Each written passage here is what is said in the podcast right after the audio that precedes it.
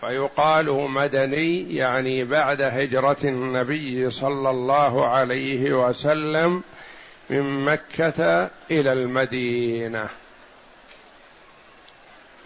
وقد تقدم حديث النعمان بن بشير أن النبي صلى الله عليه وسلم كان يقرأ في الجمعة وفي العيدين بسبح والغاشية.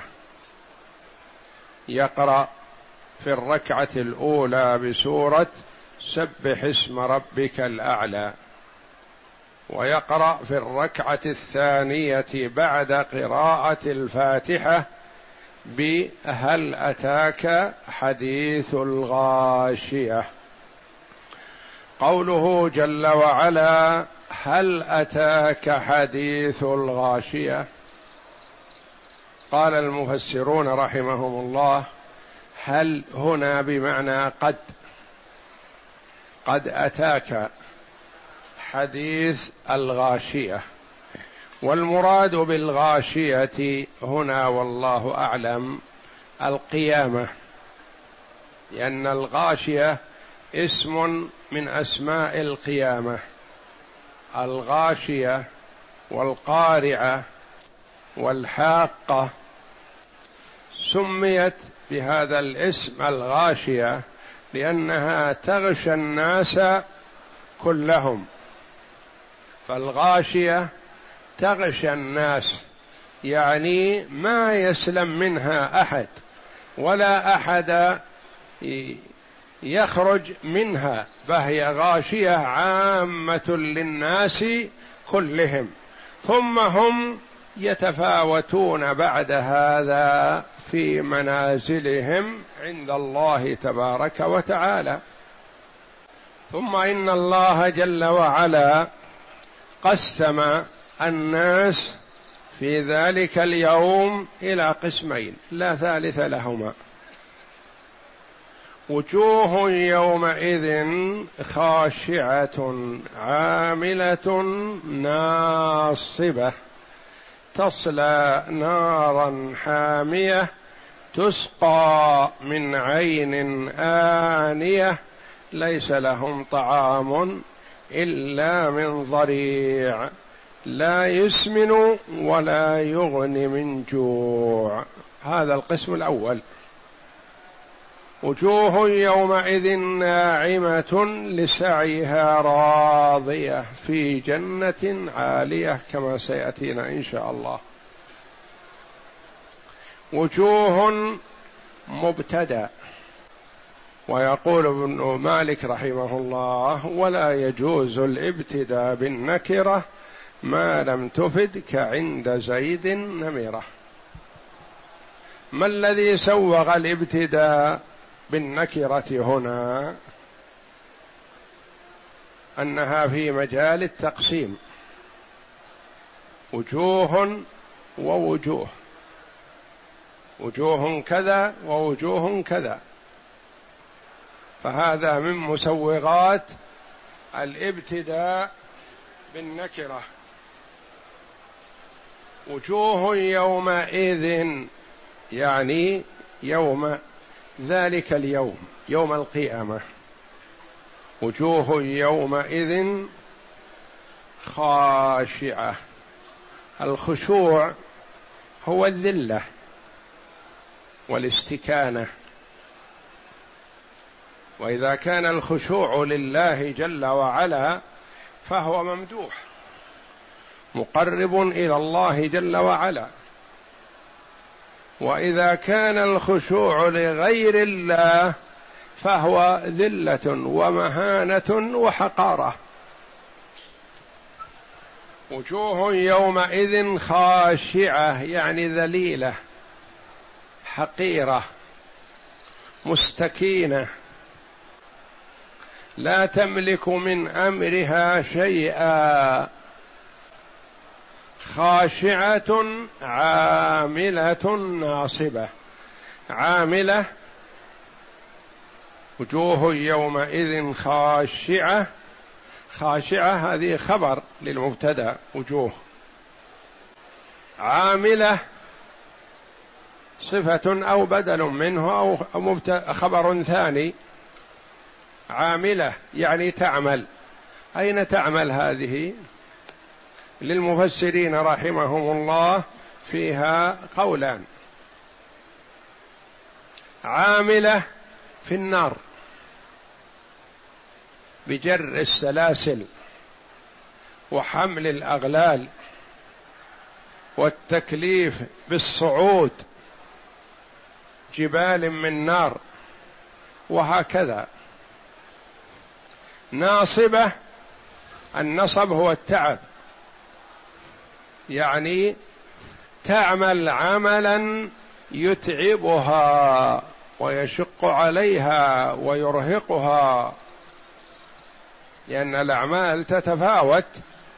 عمل يستأنس به المرء ويرتاح له وعمل يشق عليه ويتعبه. وجوه يومئذ خاشعة عاملة عاملة في نار جهنم. ناصبة متعبة هناك كذلك عمل يتعبها ويرهقها ويشق عليها. بعض المفسرين رحمهم الله قال هي عاملة في الدنيا. ناصبة متعبة في هذا العمل في غير مرضاة الله جل وعلا. هي ما استراحت هي تعمل وتتعب وتنصب لكن في غير فائدة والعياذ بالله. على غير هدي من الله.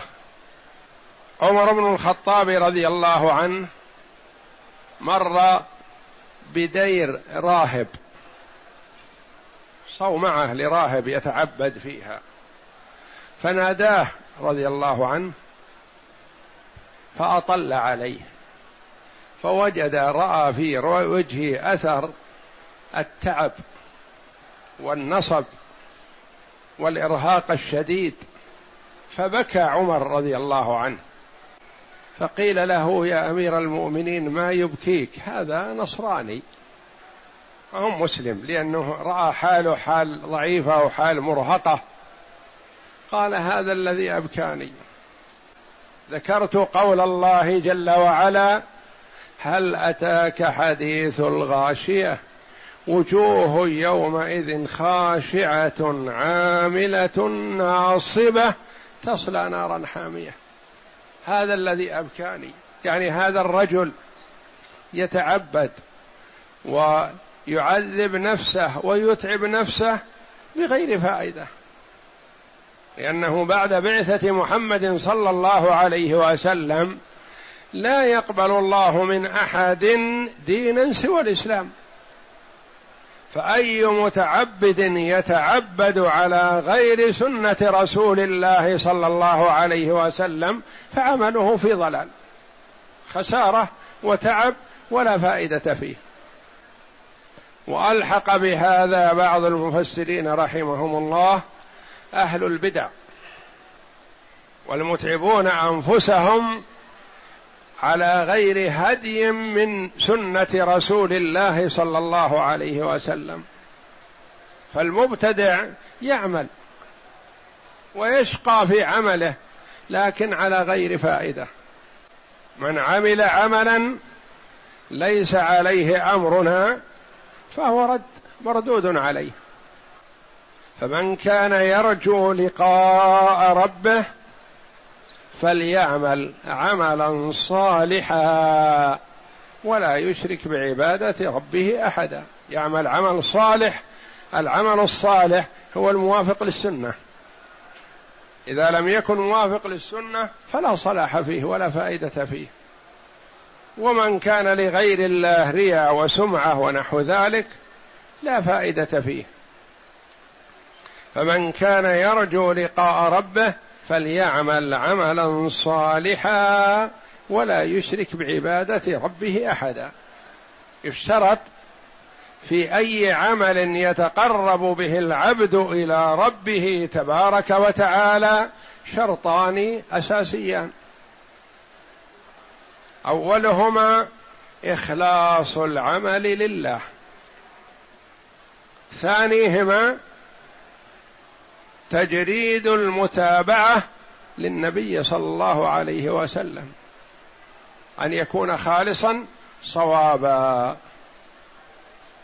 فيدعو المسلم ربه جل وعلا بأن يجعل عمله خالصا لوجهه الكريم صوابا على سنة محمد صلى الله عليه وسلم.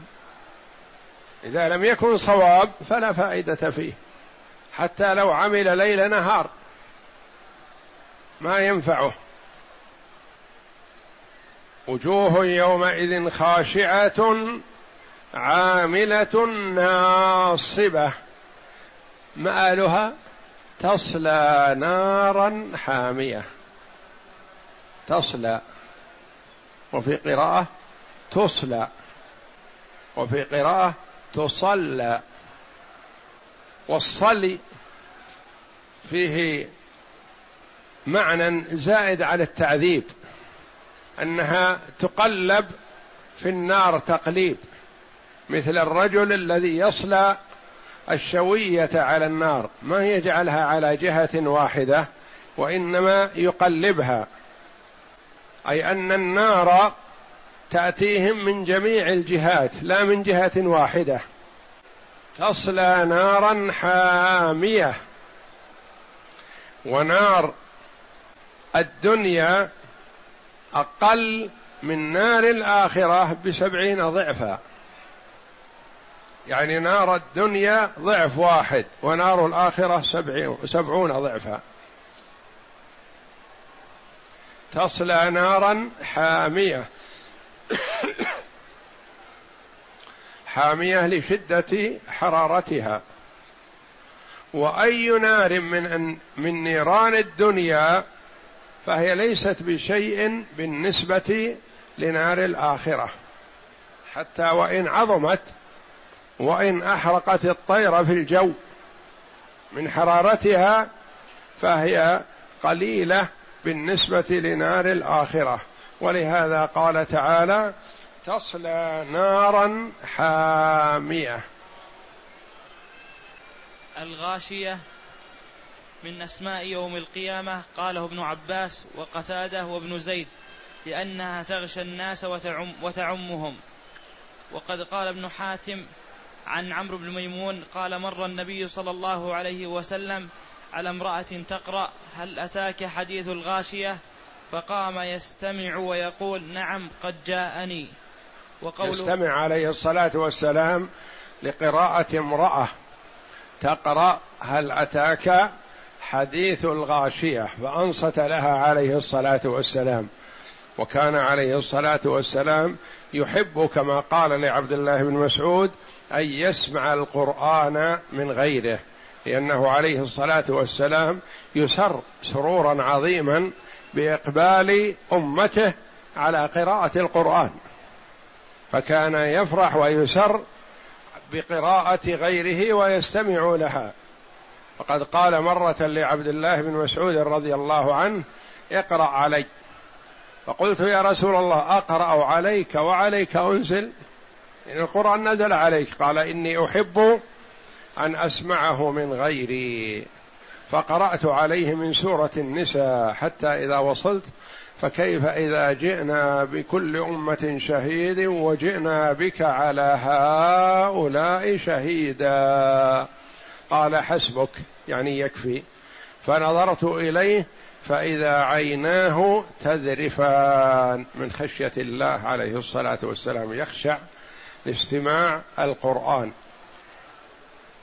فهو مر بهذه المرأة عليه الصلاة والسلام وكانت تقرأ فتجاوب معها فقال نعم قد أتاني. نعم قد أتاني.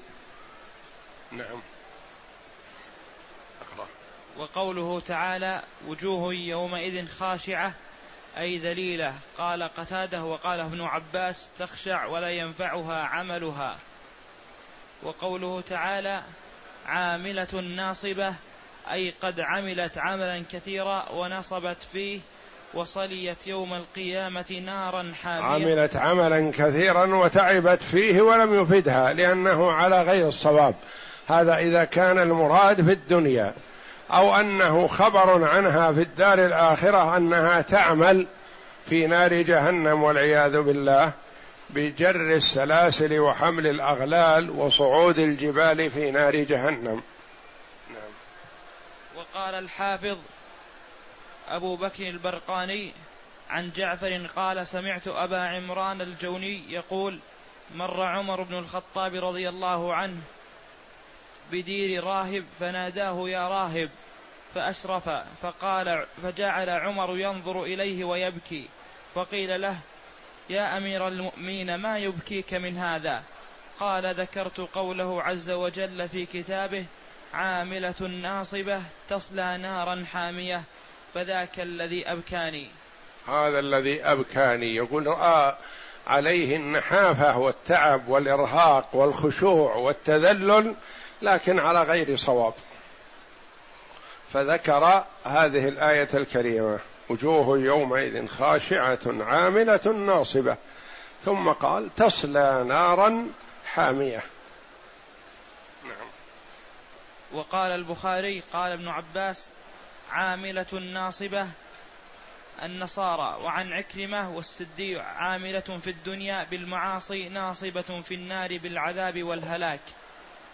وهذا من بلاغة القرآن أن الآية قد تدل على معان متعددة وكلها صحيحة.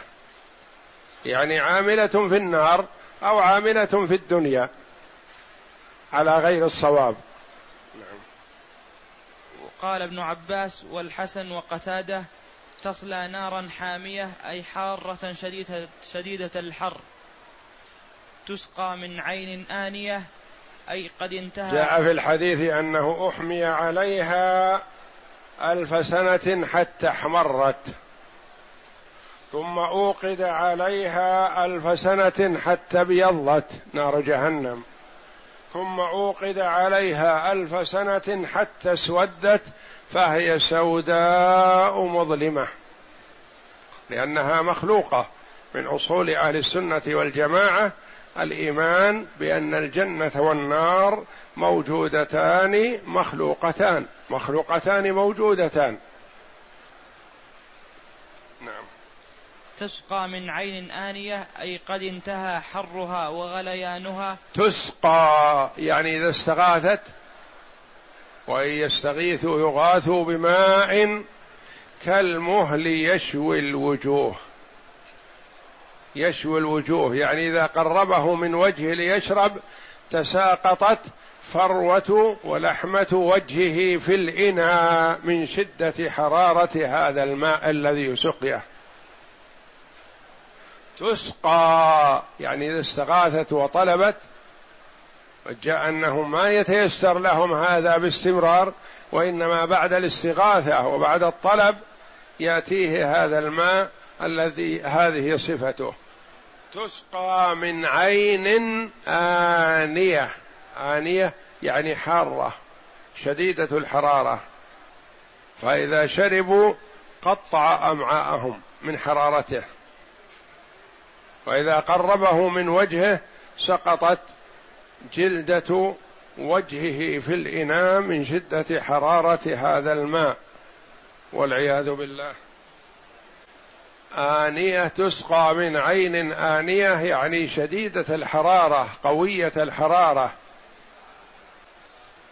قال ابن قاله ابن عباس ومجاهد والحسن والسدي.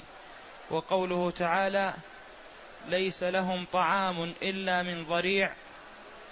ليس لهم طعام إلا من ضريع. لما بين ما يسقون بين بعد هذا طعامهم. فقال ليس لهم طعام إلا من ضريع من هذا النوع. الضريع شجر له شوك عظيم. ما ترعاه الحيوانات في الدنيا مرارته وقوة شوكه وحدته هو طعامهم في الدار الآخرة. وقيل هو الزقوم وقيل هو الغسلين وقيل إن طعام أهل النار يتفاوت. منهم من طعامه الضريع ومنهم من طعامه الغسلين. ومنهم من طعامه الزقوم والعياذ بالله. فهم يتفاوتون في التعذيب ويتفاوت طعامهم وهم في النار. ليس لهم طعام إلا من ضريع. شجر له شوك حاد ما ترعاه الإبل ولا غيرها. و فإذا يبس يسمى الضريع. وقال إنه يسمى بلغة بعض العرب الشبرق. الشبرق.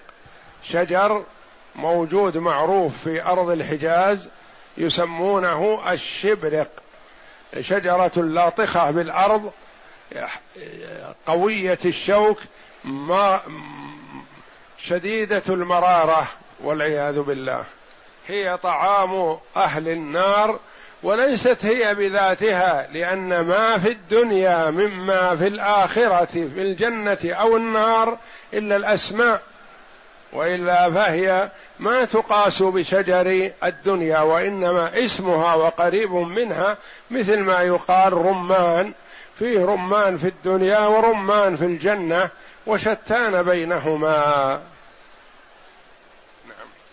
قال علي بن أبي طلحة قال علي عن أبي ابن أبي طلحة عن ابن عن ابن عباس شجر من النار وقال سعيد بن جبير هو الزقوم وعنه أنها الحجارة وقال ابن عباس ومجاهد هو الشبرق قال قتادة قريش تسميه في الربيع الشبرق.